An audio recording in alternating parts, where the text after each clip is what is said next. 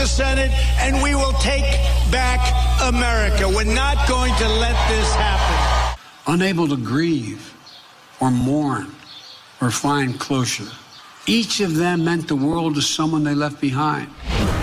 E questo, buongiorno Giulia, era un montaggio che metteva a confronto sì. naturalmente i due presidenti. Eh, la voce di, di, Trump che ha ripreso a fare i suoi comizi con ancora allo stesso podio Make America Great Again, quel famoso acronimo MAGA che eh, c'è ancora su tutti i cappellini dei suoi sostenitori e è stato molto critico con uh, Joe Biden per un motivo che vi fa capire un po' eh, a, che, a la, a che livelli è arrivata la critica di Trump, cioè molto pretestuosa, perché come sapete negli Stati Uniti c'è una ondata di caldo, così come in Canada, enorme, siccità, incendi e quindi Joe Biden ha vietato i fuochi d'artificio praticamente ovunque, tranne che super controllati a Washington, perché era comunque la festa nazionale ieri.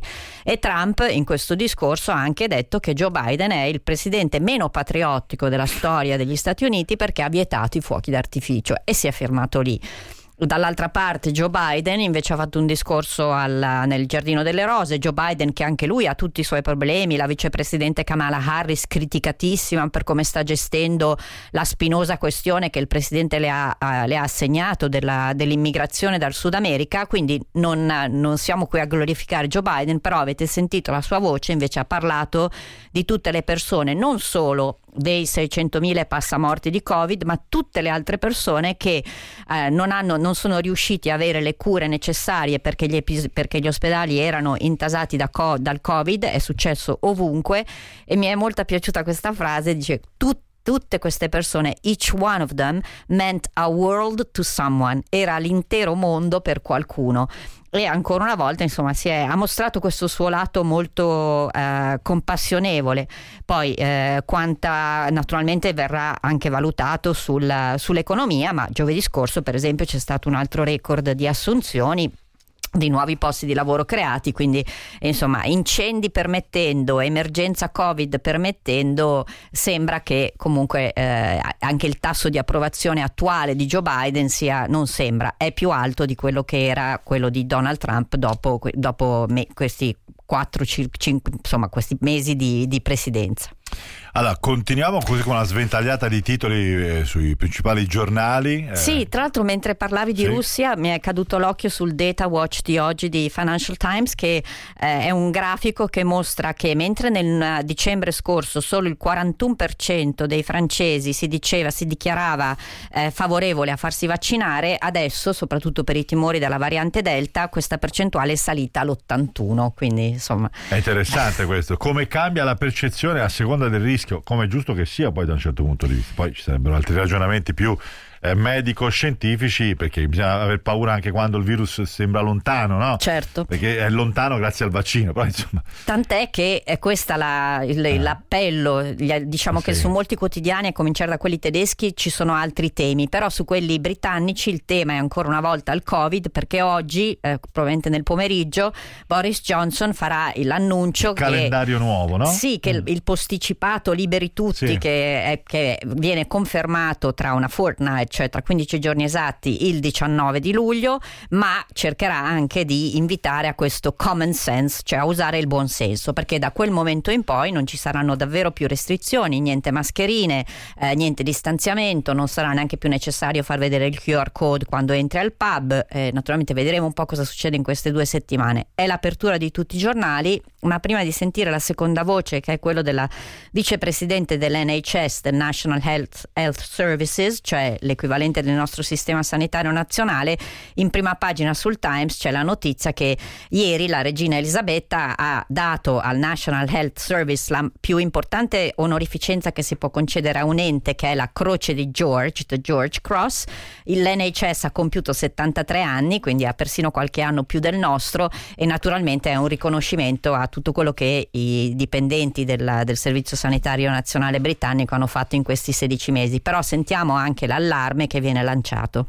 a lot of COVID cases coming through the door, not as high as previous waves, but still causing pressure.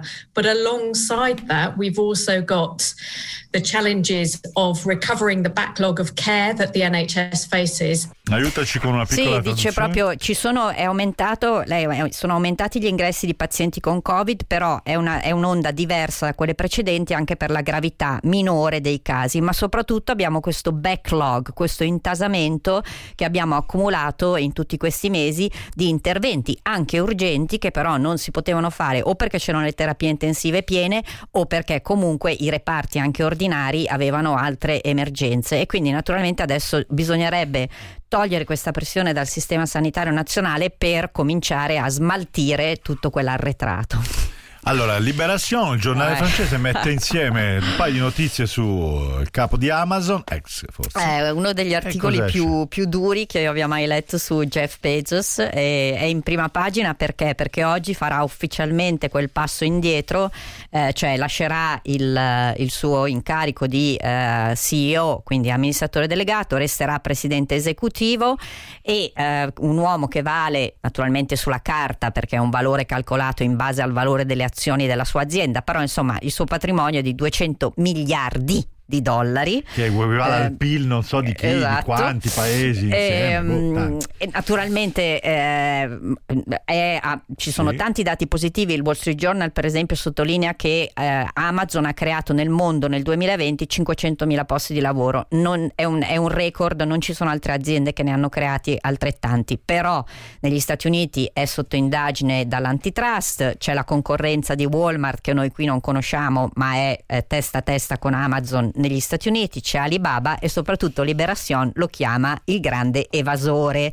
perché eh, secondo Liberation insomma eh, ne ha fatte più di Bertoldo Jeff Bezos. Vi, eh, vi, leggo soltanto una piccola parte perché questo editoriale dice l'uomo più ricco e più ipocrita al mondo è consuetudine entusiasmarsi per la carriera di Jeff Bezos perché partendo da nulla a parte il finanziamento che gli hanno dato i suoi 250 mila dollari e anche gli hanno pagato gli studi a Princeton in meno 30 anni ha capovolto il pianeta ma non in bene secondo Liberation ha cambiato il nostro modo di consumare ha distrutto le piccole attività, ha indebolito il mondo dell'editoria. Cioè, insomma, potremmo aprire un dibattito per i prossimi sì, sette c'è giorni. C'è anche il tema dell'inquinamento perché sì. è chiaro che con tutta questa logistica che, eh, che, che le consegne di Amazon comportano eh, c'è anche un impatto ambientale importante. Vero è, come ha sottolineato Wall Street Journal e Liberation si è dimenticato di dire che Jeff Bezos ha anche promesso che darà 10 miliardi di dollari per la lotta al cambiamento climatico. Intanto tra un poco se ne va nello spazio eh, e, sono 130.000 le persone che hanno firmato la petizione perché ci perché resti ci nello spazio. E con questo direi che possiamo chiudere oggi. Grazie